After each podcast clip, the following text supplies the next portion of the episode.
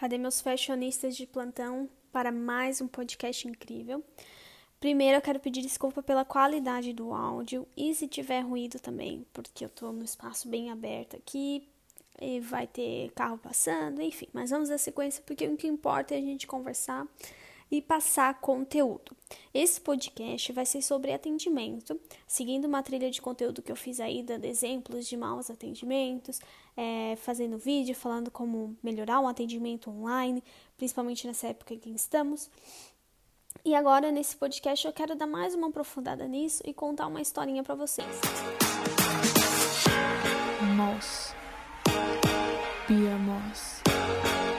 Like a moss. Não é uma história revolucionária, assim, mas é uma história que aconteceu comigo de um exemplo de um atendimento ruim e no momento que a pessoa não deveria estar fazendo um atendimento ruim. O que acontece? Nós estamos em quarentena, a maioria das lojas estavam fechadas né, na época que eu fiz esse atendimento. E assim, a gente está completando, completou ontem, ontem, um mês de quarentena mesmo, assim, faz um mês que eu não saio de casa. E eu tô, eu vou casar, né? Então eu tô pesquisando algumas coisas de fornecedor de casamento. E assim, eu não posso esperar, eu tenho que fazer as coisas. Eu realmente não sei se o casamento vai ser adiado ou não. Mas eu não posso estar tá esperando, tipo, tudo abrir, tudo voltar ao normal. Eu tenho que fazer os convites, tenho... enfim, não me não entrando muito no assunto. Aí eu fui entrar em contato com essa loja que uma amiga minha me recomendou, porque eu queria alguns produtos. E aí eu fui lá, entrei em contato pelo Instagram. A loja já cometeu seu primeiro erro. Ela demorou um ano para responder. Mentira, foi um dia. Mas para mim, que sou consumidor, é o que eu falei para vocês no vídeo do IGTV. Você tem que me responder em menos de 5 minutos, que é naquele momento que eu tô ali pensando em você. Sabe que eu tô esperando a tua resposta. Se você passa muito tempo sem responder, eu já vou ficando mais frustrada contigo. E aí foi, essa mulher levou um dia. Beleza, tava, tô precisando muito daquele produto. Então eu vou lá, falo com ela, oi, você tem tal produto. E aí ela pega e diz que tem, se eu não me engano. E aí pega e me manda o número do WhatsApp dela pra eu chamar ela. E aí o que acontece? Eu considero isso um segundo erro. Porque eu, como uma pessoa que tá fazendo atendimento, que tá querendo vender, eu, mesmo que eu mande meu contato, eu sempre peço o contato da pessoa. Porque se a pessoa for lá e deixar de me responder, deixar de me chamar, eu tô fazendo serviço por ela, por ela, sabe? Eu não quero que o meu cliente passe todo o trabalho que ela tá me fazendo passar só para eu vender. Você entende isso? Eu tenho que passar o trabalho, porque eu tô ganhando o maior benefício que é a venda. Ah, mas é a pessoa que quer. Ah, mas é a pessoa que tá vindo atrás de mim. Dane-se, eu tenho que fazer esforço, eu tenho que criar uma experiência positiva para ela. Senão eu tô, essa, essa mulher, essa empresa, né? Ela tá pela segunda vez criando já uma experiência de trabalho, uma experiência negativa para mim nesse atendimento. Mesmo assim, eu tô precisando muito daquele produto. Então lá vou eu e adiciono o número e chamo ela. Oi, tal, tal, explico o que, que eu quero. E aí ela fala: "Ah, beleza. Faz assim. Amanhã eu vou ir lá na loja, porque tá tudo fechado, né? Então ela vai em horários específicos para fazer as encomendas. E aí eu vou no, no horário X. E aí tu pega e me manda uma mensagem para eu lembrar de ti. Aí isso eu considero um terceiro erro no atendimento. O que, que acontece? Cara, ela pode anotar numa agenda, ela pode ter uma checklist de tudo que ela tem que ver, mas não. Essa, essa empresária, esse negócio, atendente, enfim, essa, essa loja, foi lá e disse que eu, cliente, tenho que notificá-la, tenho que avisá-la para ela lembrar de mim que eu tô pedindo alguma coisa para dar dinheiro para ela. Você vê, eu acho isso um absurdo no atendimento. Eu fazendo um atendimento bom, o que, que eu faço? Eu vou anotar essa informação, vou anotar para eu lembrar de, fazer, de ver essas questões dos clientes. Mesmo que eu tenha 50 coisas para ver de clientes, eu tenho que estar tá tudo anotado. E quando eu vou lá no espaço físico, eu vou ver tudo, anotar todas as informações e retornar aos clientes. E aí eu falo, beleza, amanhã eu vou lá no espaço físico, no período da manhã, eu vou verificar tudo e até no máximo no final do dia, caso tenha muito cliente, né? Eu falo isso para não gerar também Falar assim, ah, vou te responder o mais rápido possível, mas eu sempre falo, tem que ter um padrão de tempo, tem que ter um padrão de tempo, tem que ter uma estimativa. Então eu falo, até o final do dia eu te dou um retorno de certeza sobre isso. Mas não, ela fez eu chamá-la. E eu, como uma boa pessoa que estava precisando daquele produto, fui lá e chamei. E o que aconteceu? ela não me respondeu. e aí ela foi lá e ela não me respondeu assim. Eu tive que chamar ela depois de novo e falar assim: "Ah, você viu assim? Ah, esqueci de ti. Me chama amanhã de novo." E aí eu fiquei, gente, eu tenho que chamar ela de novo, porque eu chamei e isso não foi suficiente. Ela esqueceu de mim. Beleza. Eu fui lá no outro dia e chamei de novo. O que aconteceu? Na mesma hora ela não me respondeu também. Mas depois, no fim do dia, ela me respondeu dizendo que tinha número X do, do que eu queria, que não era a quantidade que eu queria, eu queria mais. Então eu peguei e falei, ela me passou os números, tamanhos, beleza. Eu peguei e falei, ah, mas é, eu queria mais, é, eu queria a quantidade de sete unidades, enfim. É, você, você consegue para mim? Daí ela pegou e só respondeu não. Não, não não consigo. E aí eu beleza, já foi mais um erro, né? Porque assim, mesmo que tu não consiga, você tem que tentar dar uma opção para a pessoa. Porque se você fala só não, você encerrou aquilo ali. Além de você fazer um atendimento ruim, você está encerrando totalmente a conversa com aquele possível cliente que poderia te recomendar, que poderia fazer um marketing seu, falando: olha como o atendimento dela é bom, gente, comprem dela, comprem dela, sabe? É, é isso que eu também penso quando eu faço um atendimento bom. Eu penso na recompra, eu penso na experiência do cliente e eu penso que ele pode falar bem de mim. Quando eu faço atendimento ruim, eu perco essas três coisas. E eu acho que no momento que a gente tá, a gente realmente não pode perder isso, sabe? Então eu fui lá e ainda insisti nisso, porque eu queria dar mais uma chance para ela de fazer aquilo bem. Eu peguei, falei: "Não, mas beleza, isso é só por causa do momento agora ou ou depois tu consegue é, encomendar, enfim". E ela falou: "Não consigo". E deu. E aí eu desisti realmente, parei de responder, porque tem gente que não merece, né? É, e assim, não é uma loja totalmente pequena, é uma loja que tem, se não me engano, duas, dois tipos de empresa. Então, assim, é uma pessoa que deveria estar preocupada com a situação, pelo menos agora, assim, se não atendia bem antes, pelo menos nesse momento deveria estar mais preocupada e realizar um bom atendimento, sabe? Então, quando eu postei lá no Instagram um exemplo de atendimento ruim, até uma pessoa comentou assim, nossa, mas parece até absurdo, assim, mas, gente, isso é muito real. Eu, assim, eu sou a pessoa que mais é, fica triste com essas coisas de atendimento e que mais me faz deixar de comprar. Eu já deixei de comprar muita coisa na internet, principalmente com atendimento online, que é o atendimento que eu acho que mais tem que melhorar, porque aí no atendimento físico, assim, eu já não gosto, né? Eu não gosto de ser atendido por cliente, por vendedor.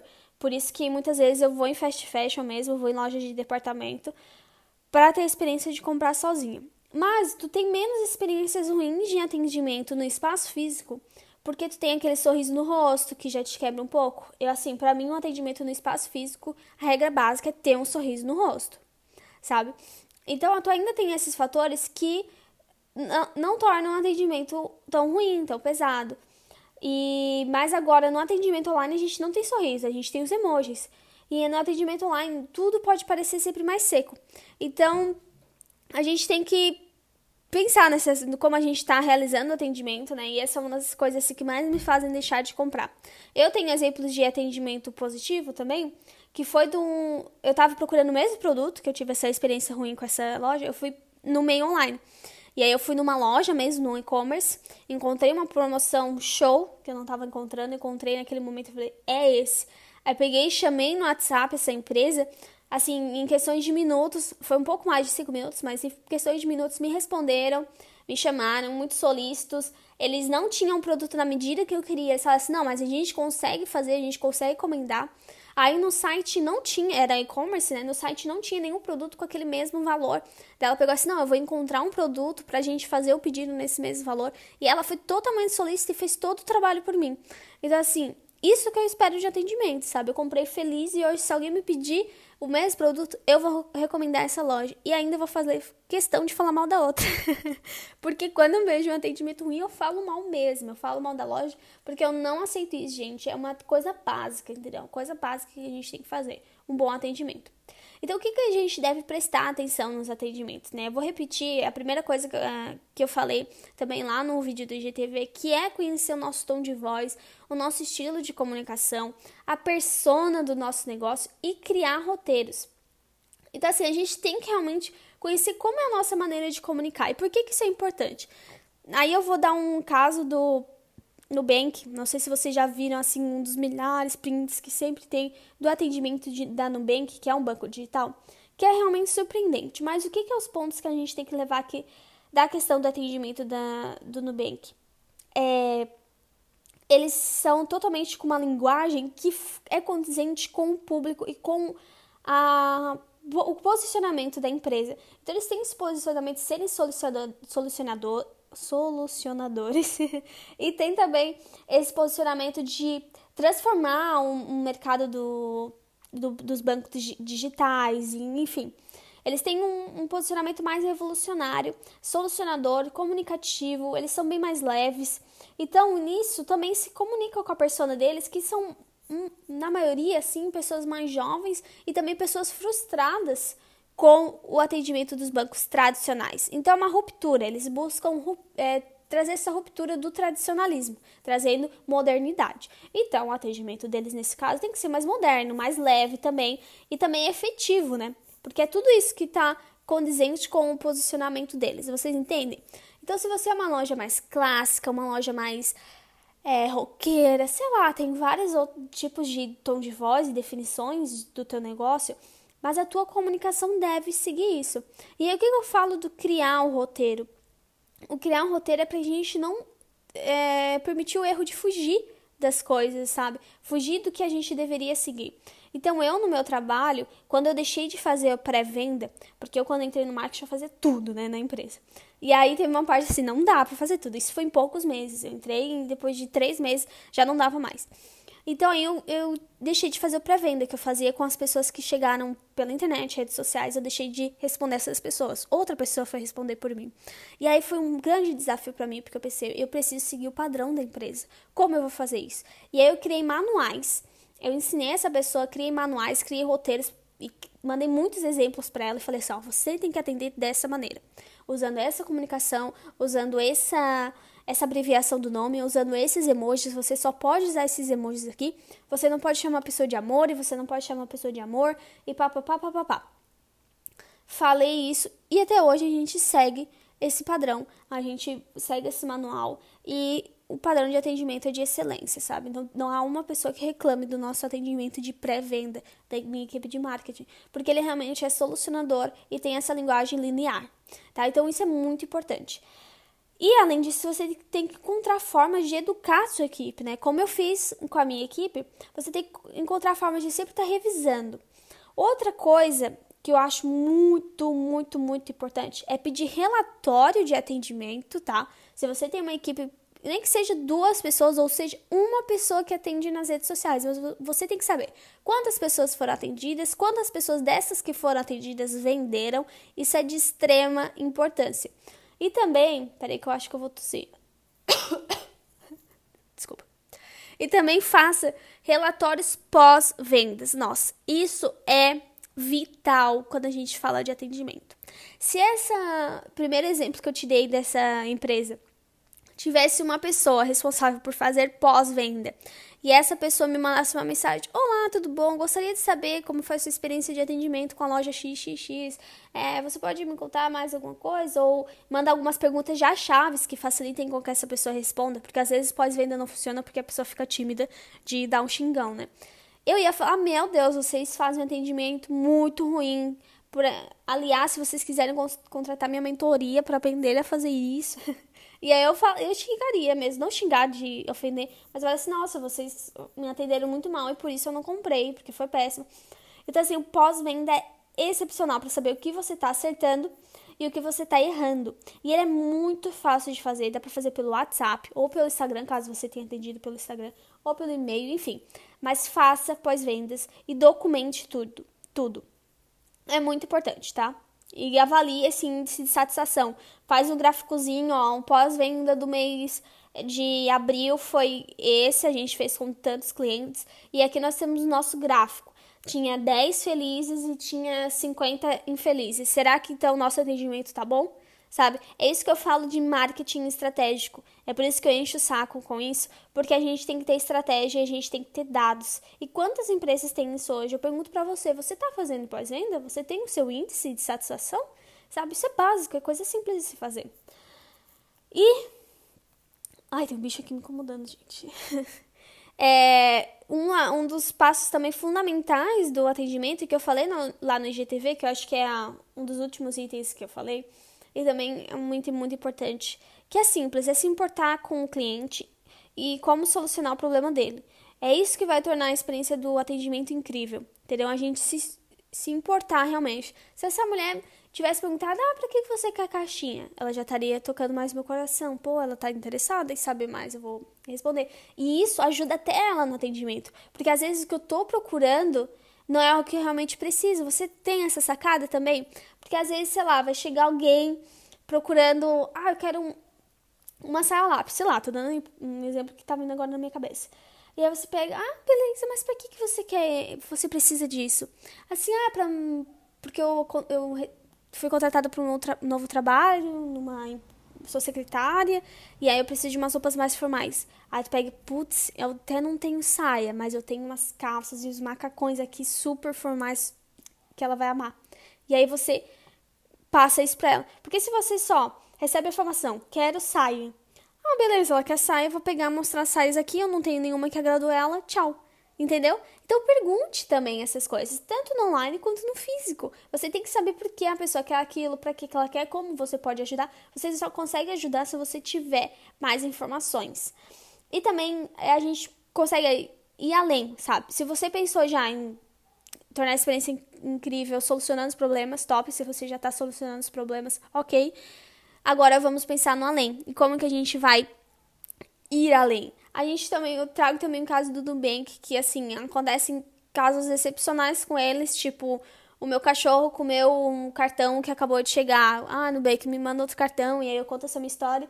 Aí Nubank vai lá e manda um um brinquedinho pro cachorro, sabe? Além de mandar o cartão. Isso é tornar a tua experiência de atendimento incrível. E mais que isso é você tá nitidamente forçando aquele teu cliente, não no, no termo ruim, mas você está forçando ele a compartilhar aquilo. Porque não tem como você não compartilhar aquela experiência, sabe? Não tem como. E, pô, alguém compartilhar uma experiência incrível com a tua marca, isso é sensacional. Isso é sensacional para você. É um marketing totalmente gratuito de uma pessoa que muitas outras pessoas confiam, porque os meus amigos vão muito confiar nas minhas recomendações, mais do que confiar numa propaganda, entende? Então você tem que pensar, faz a cabeça funcionar nessas questões, sabe? E é isso, gente. O podcast já tá gigante, é um dos maiores que eu já fiz. Eu espero que vocês tenham gostado. Tem só dica ótima aqui sobre o tema atendimento. E eu quero que vocês também tenham, é, espero que vocês tenham, também tenham anotado as dicas, coloquem em prática tudo, repensa, repensa nessa quarentena, como estão as coisas, como melhorar. Você certamente deve estar atendendo online, então avalia como está o teu atendimento, tenta fazer, tenta não, vai fazer pós-venda, porque ele é muito importante. Não, não posso obrigar as pessoas, né? Eu li isso aqui. Eu não posso falar, vai, mas tenta, porque é muito importante. E não deixa de escutar os outros podcasts que eu tenho aqui com dicas excelentes e confere todos os meus conteúdos nas redes sociais e no site e blá. Tchau, gente. Muito obrigado por escutar até aqui. Você é guerreiro, você é demais, você é transformador. Beijo.